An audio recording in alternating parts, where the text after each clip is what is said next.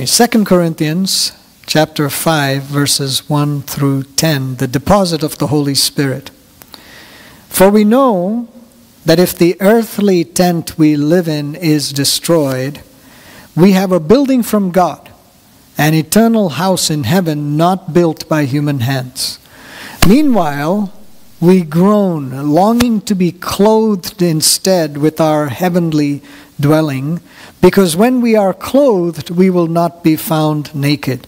For while we are in this tent, we groan and are burdened, because we do not wish to be unclothed, but to be clothed instead with our heavenly dwelling, so that what is mortal may be swallowed up by life. Now the one who has fashioned us for this very purpose is God, who has given us the Spirit as a deposit, guaranteeing what is to come.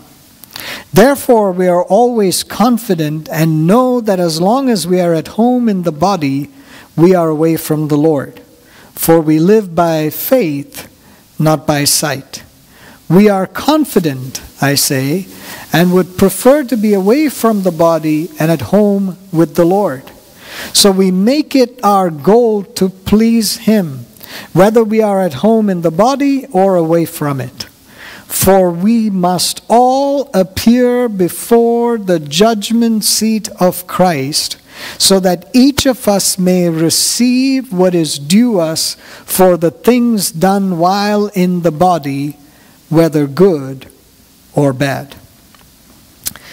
Paul, who was a tent maker by profession, not only knew what it was like for an old tent to wear out, but he also understood the contrast between a relatively fragile tent and a solid building. And in this case, what he has in mind is the contrast between our mortal bodies and a building from God, an eternal house in heaven not made with human hands. That's what he's pointing to. So our human bodies are frail, and we face very real physical difficulties during our earthly lives. However, I trust you have been applying the Word of God that we have been studying in these chapters and really throughout the Word of God, throughout the Scriptures. I trust you have been applying the Word of God that we have been studying to see ourselves as we really are, to see God as He really is, and therefore, when we know what our condition is and we know who God is and what His character and nature is, we are able to depend on God alone to redeem us, to transform us, to preserve us, and to empower us with all that we need for life and godliness. Ultimately, God brings us out of our light and momentary troubles on earth to bring us into His eternal glory. Light and momentary troubles, and brings us into eternal glory. So how do we live on earth with an eternal versus temporal perspective? We abide in the presence of the Lord. We fix our eyes on what is unseen. We live by faith, not by sight. We live in the fear of the Lord, in awe, honor, and obedience of the Lord. We endeavor to please the Lord. And we are conscious of and diligently accountable to the Lord for all that we do in the body, so that we may one day confidently stand before the judgment seat of Christ. That's what Paul's saying. He says, we will be able to stand before the Lord, before the judgment seat of Christ. So let me make one important point here about this judgment seat of Christ, or what is also referred to as the judgment seat of God in Romans chapter 14, verse 10. It's the same Greek word, bema, that is used in both verses. As believers in Christ, children of God, those who have been saved by faith alone, through grace alone, in Christ alone, for the glory of God alone, resulting in the cleansing of our sins, we are not going to be judged in heaven for our sins. If you've had that image in your mind that when you get to heaven, there'll be a big screen there and all your sins will be projected and everybody will say, oh, I didn't know that he did that. Right? That's not what the judgment in heaven is going to be. Because when we come to the Lord Jesus and we repent as believers in Christ, children of God, those who've been saved in these ways, when we repent, when we appropriate the sacrificial payment of Jesus' blood and ask God to forgive us of our sins are indeed forgiven and removed, cleansed, washed, made as white as snow. They are removed from us as far as the east is from the west. That's the promise of the Lord. So when we get to heaven, we're not being judged for our sins. We are instead coming to this judgment seat of Christ for a very different reason. You see, as believers, we are already in the kingdom of God. When we stand before the judgment seat of Christ, it is to give account of what we did in the kingdom of God to advance the kingdom of God. How we obeyed the King. How we stewarded his resources that he entrusted to us until his return. How we obeyed his great commission to go into all the world to preach the gospel. Whether we loved people because we loved God and whether we made disciples. That's what we're giving account for. We're not giving account for our sins. We're standing before him to say, Lord, I was obedient to you. And the master is able to say, well done, good and faithful servant. Enter into my rest. The master is able to say, I gave you these 2 talents, you have made them 4. I did this for you, you obeyed me, and here is the fruit, the lasting fruit that came from it. That's what we're being looked at or evaluated for in this time. So if you see what we are, when we are reading about the judgment seat of Christ, it is what we learned in 1 Corinthians chapter 3, verses 12 through 15, where it says this, now if anyone builds on the foundation of Christ, the solid rock, if anyone builds on the foundation with gold, silver, precious stones, wood, hay, straw, each one's work will become manifest. For the day, what day? The judgment day will disclose it, because it will be revealed by fire. And the fire will test what sort of work each one has done. If the work that anyone has built on the foundation survives, he will receive a reward. If anyone's work is burnt up, he will suffer loss, though he himself will be saved, but only as through fire. When we're standing before the judgment seat of Christ, what is the outcome there? What is the outcome of that evaluation, of that assessment? Rewards that are in keeping with our individual labor of love on earth in obedience to the call and purpose of God. God is saying, this is what I asked you to do, this is what you've done, here's your reward. It is as if the Olympic champions stand on the podium and they say, you came first, here's your gold medal. You came second, here's your silver medal. You came third, here's your bronze medal. It is that kind of a seat of judgment or evaluation or assessment. And so we stand before the Lord. And so Paul is saying, I long to stand before the Lord with confidence. Now, again, mind you, our goal is not to become the most rewarded. We're not trying to do that, right? We're not saying, you know, I got more rewards than you. You know, I already have a glimpse of what's coming in heaven, and I know I have more rewards than you. This is not at all about self-glorification. It is, we're going to be in eternity with the Lord. But this is an accountability to the Lord to say, Lord, this is what you gave me.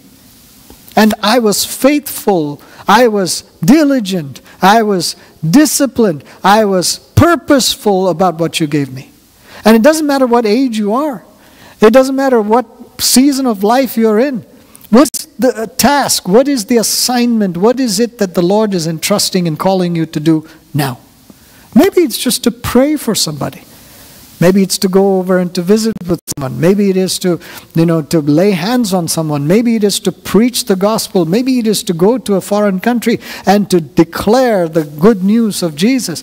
Whatever it may be, it's that you would say, Lord, I'm faithful. I've simply done what you have asked me to do. That's what he's looking for.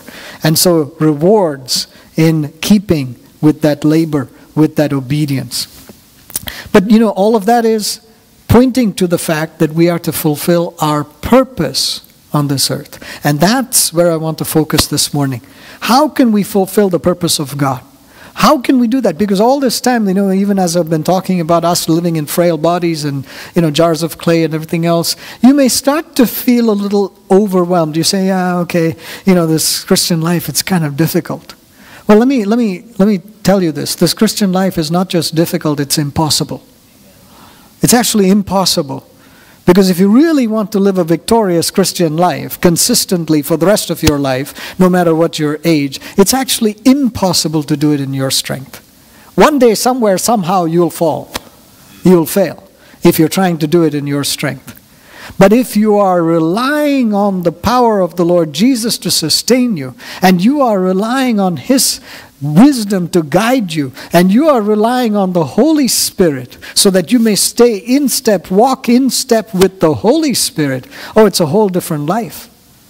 It's not that you may not stumble, it's not that you may have some difficulties, but you're able to live in the joy of the Lord. That will be your strength. You're able to live in the victory of God. You're able to say, Lord, with you, all things are possible. All things are possible.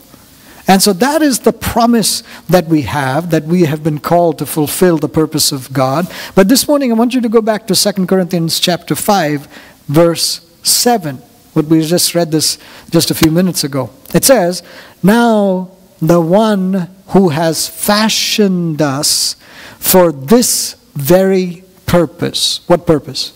To be clothed with our heavenly dwelling when we have fulfilled all that He has intended for us on earth. That one who has fashioned us for this very purpose is God, who has given us the Spirit as a deposit, guaranteeing what is to come. I trust you, just read that phrase again and again and again and just get it deep into you. The Lord Jesus, God Himself, has placed in you the deposit of the Holy Spirit.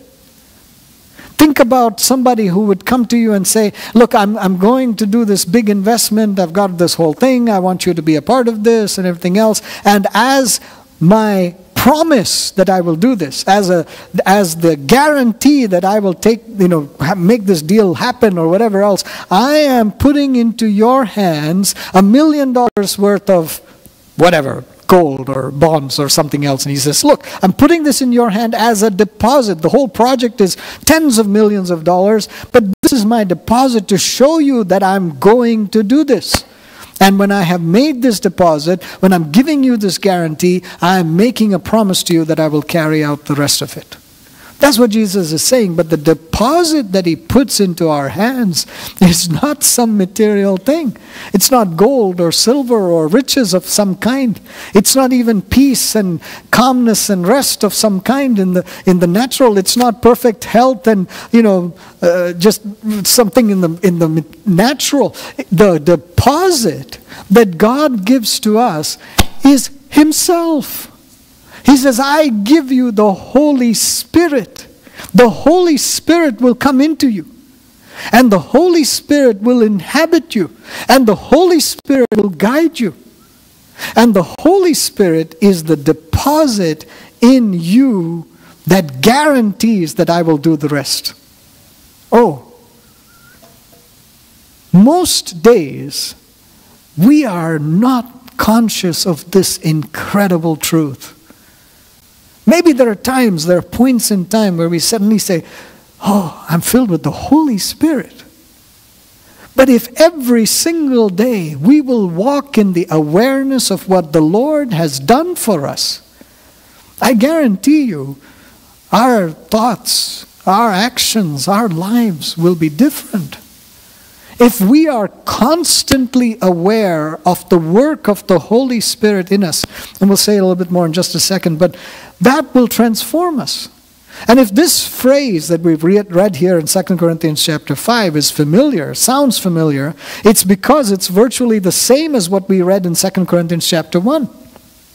In 2 Corinthians chapter 1, 18 through 22, it says this, "But as surely as God is faithful, our message to you is not yes and no. We don't waver back and forth. We're not fickle in our thinking. For the Son of God, Jesus Christ, who was preached among you by us, by me and Silas and Timothy, was not yes and no. He was, but in him it has always been yes.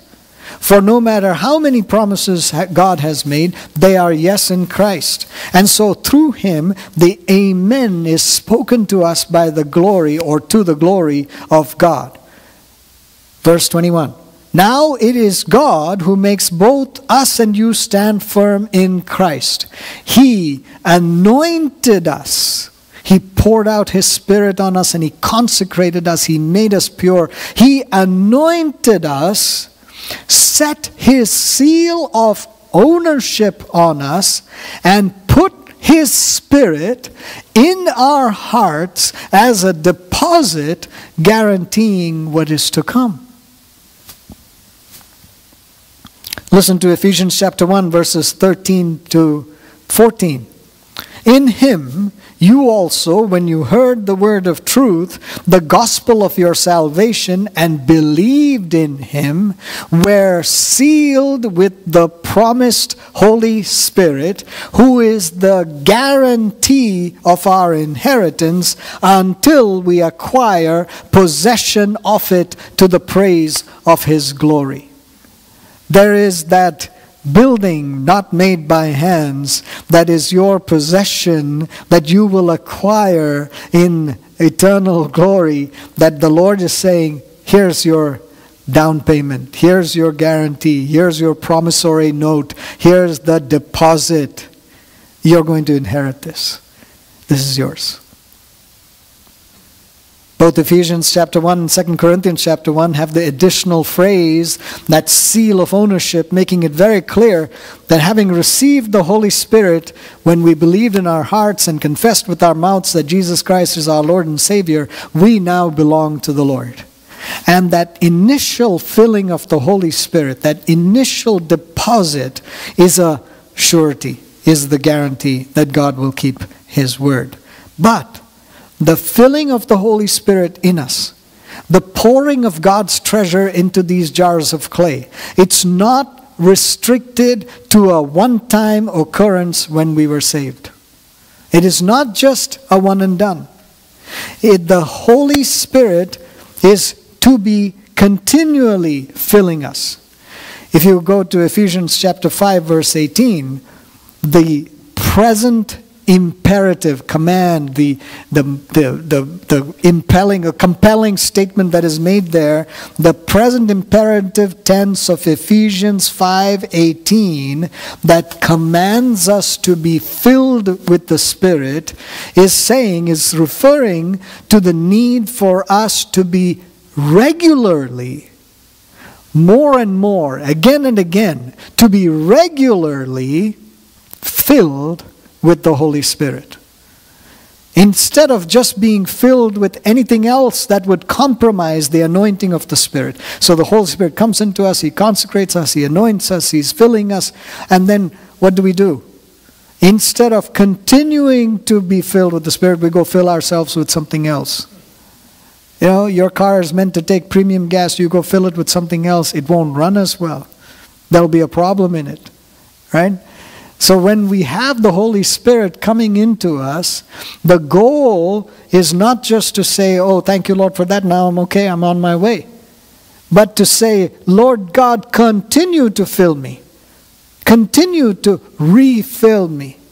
Continue to let the Holy Spirit come into me in all of these ways. As an example of this refilling of the Spirit, we see how the same believers who were baptized in the Holy Spirit in Acts chapter 2 and spoke in tongues are described in Acts chapter 4 as being filled in the Spirit again and speaking the word of God with boldness. Same believers. But it says that they were filled with the Holy Spirit and spoke the word of God with boldness. There is an experience here. There is a need here. The Bible tells us that the filling or refilling of the Spirit is to help us comprehend the love of God. The refilling of the Holy Spirit is to purify us. The refilling of the Holy Spirit is to empower us, to embolden us, to help us walk in the path of life, to run the race set before us without stumbling, to give us authority over evil principalities and powers. The refilling of the Spirit is to heal us. The filling of the Spirit is to deliver us. The filling of the Spirit is to comfort us, to remind us what Jesus taught, to make us wise, to reveal the will of the Lord to us, to help us obey the Lord, to help us to pray, and then to pray from within us when we don't know how to pray.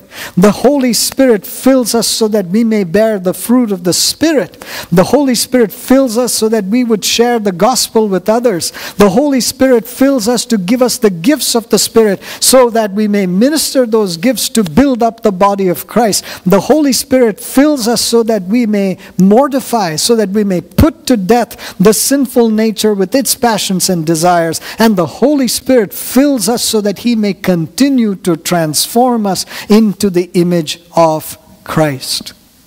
Clearly, we need the continuous infilling of the Holy Spirit while we live on the earth. It's like you can't pump gas in your car one time when you first bought the car and say, I'm good for the rest of the time that I'm driving this thing.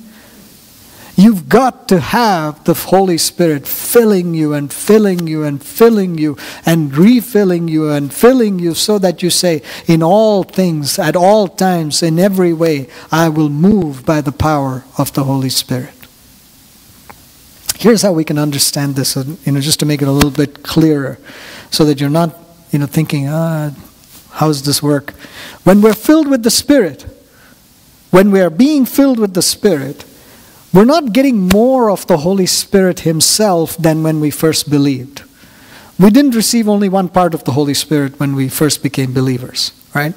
The Holy Spirit, part A, and then later on we got part B, part C. It's not like that. Right? A hand, a foot. I got the Holy Spirit's eye. No.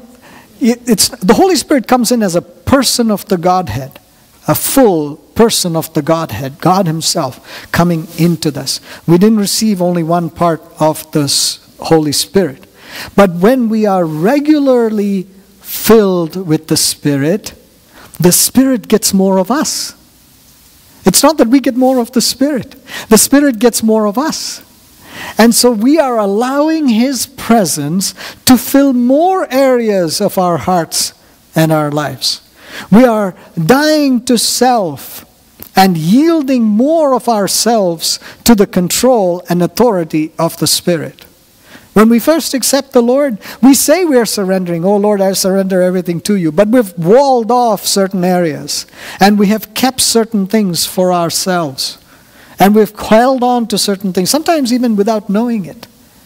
And then as time goes and the Holy Spirit keeps dealing with us gently and in a beautiful, wonderful, wooing way, we say, oh, I need to surrender this area, and I need to surrender this relationship, and I need to surrender this desire, and I need to surrender this ambition, and I need to give all of these things to the Holy Spirit.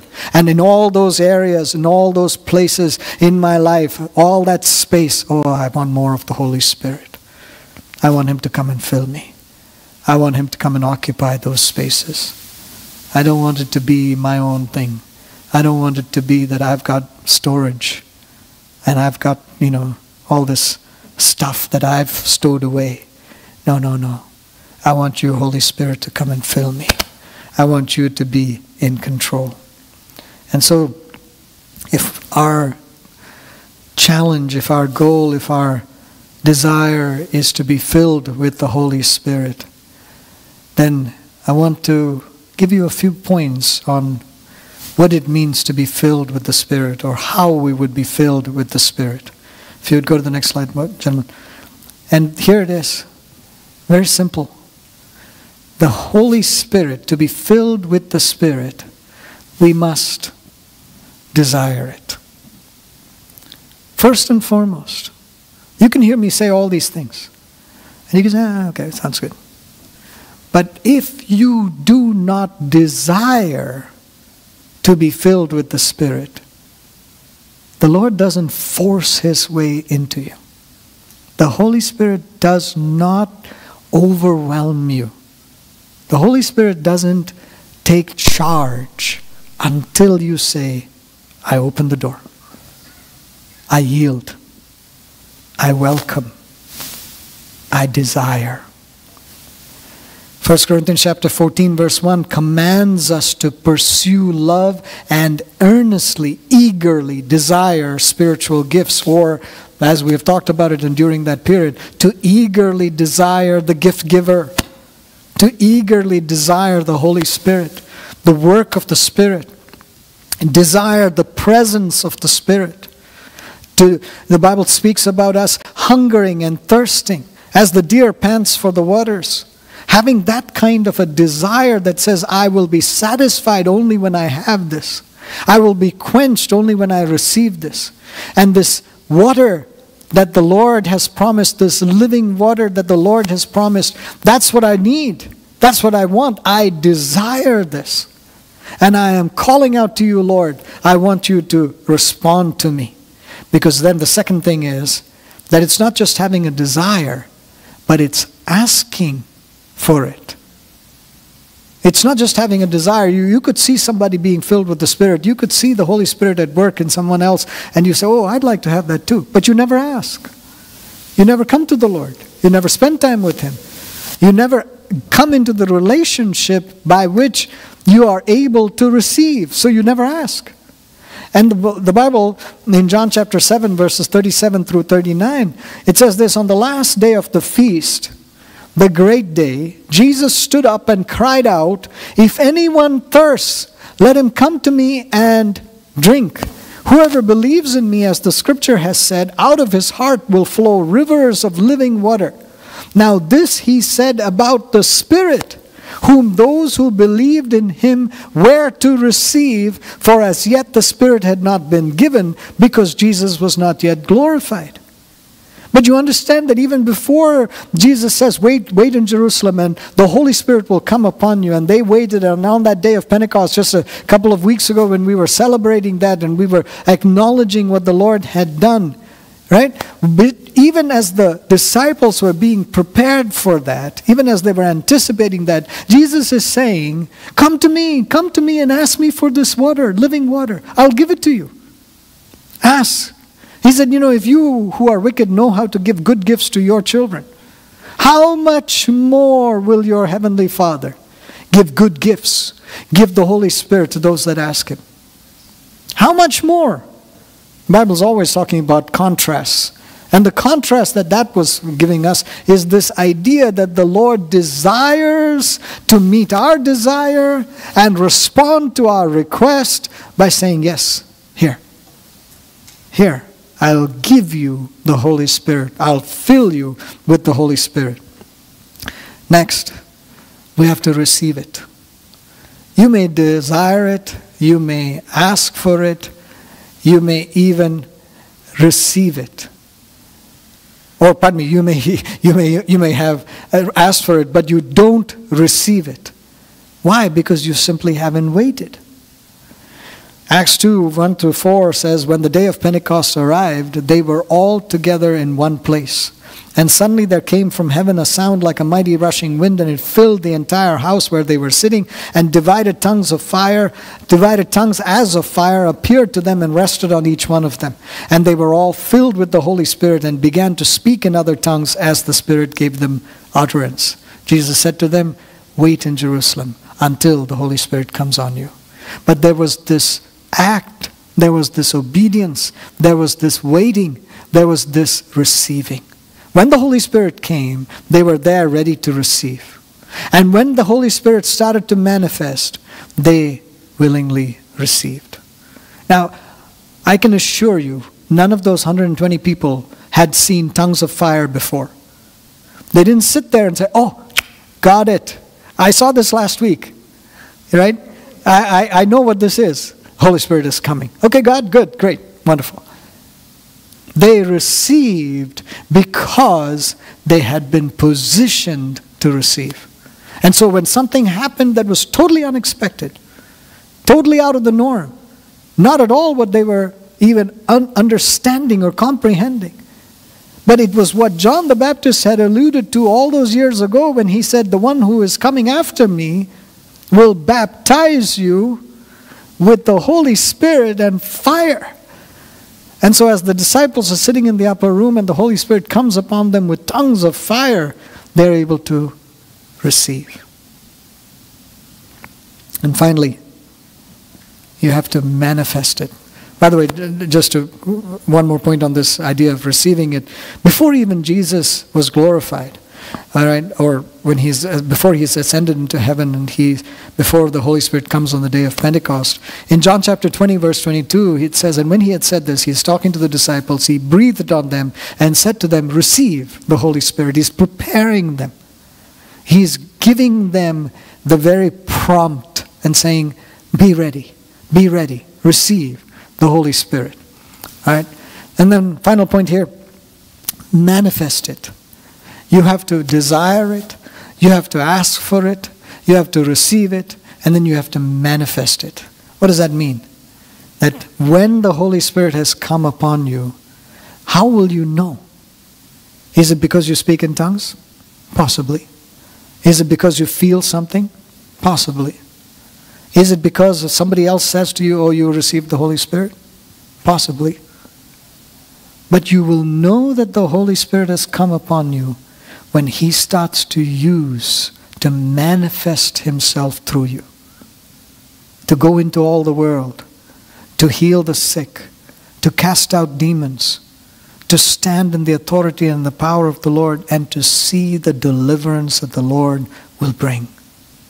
So the statement that's made in Acts chapter 1 verse 8 is, you will receive power when the Holy Spirit comes on you, and you will be my witnesses in all Jerusalem and in Jerusalem and in all Judea and Samaria and to the ends of the earth.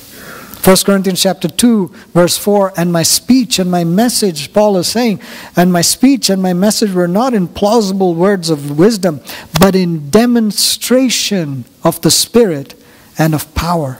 In 1 Corinthians chapter 12, verse 7, it says, to each is given the manifestation of the Spirit for the common good. The Holy Spirit doesn't come just so that you can say, I got the Holy Spirit. The Holy Spirit comes so that there is the manifestation of it for the common good. How do you know that you've been filled with the Holy Spirit? There's a manifestation of it for the common good. So this morning, I want to encourage you that you would respond and apply the Word of God that you have heard by being regularly filled with the Spirit. In just a few minutes, we're going to take some time for prayer. And I'll tell you a little bit more about that in just a, as we come to that. But I want to encourage you. This is not about feeling or even experience, but rather about faith and obedience. Because the statement to be filled with the Spirit is not stated as an optional thing. It doesn't say if you think about it, if you feel like it, if it's convenient for you. It says be filled with the Spirit. Be more and more filled with the Spirit. Be regularly filled with the Spirit. Be filled with the Spirit. Be refilled. Be encouraging the Spirit to have its way in you. The deposit that was put into you, let it continue to be filling every part of you. Let it be having his way. Now, next thing, and when you're asking the Lord to do this and to be regularly filled with the Spirit, this is not about asking once and quitting. This is not saying, well, I went and, I prayed and nothing happened. But rather to persist in prayer, to keep asking, to keep saying, Lord, I'm hungering and I'm thirsting for this. I won't give up. I'm not going to stop. I need the power of the Holy Spirit. I need the manifestation of the Spirit in me. And until this is quenched, until this thirst is quenched, at least for now, for this season, I'm going to keep asking. And when my thirst is quenched at that point in time and I receive this living water from you, and these streams of living water flow from me to others, oh Lord, then I'm going to come back and ask you again. Because I will need to be refilled. And I'll need to manifest your power and your spirit and your wisdom again. And I'll come to you again. And again, none of this is for our sakes. None of this is for our glory. It is for the benefit of others and the glory of God.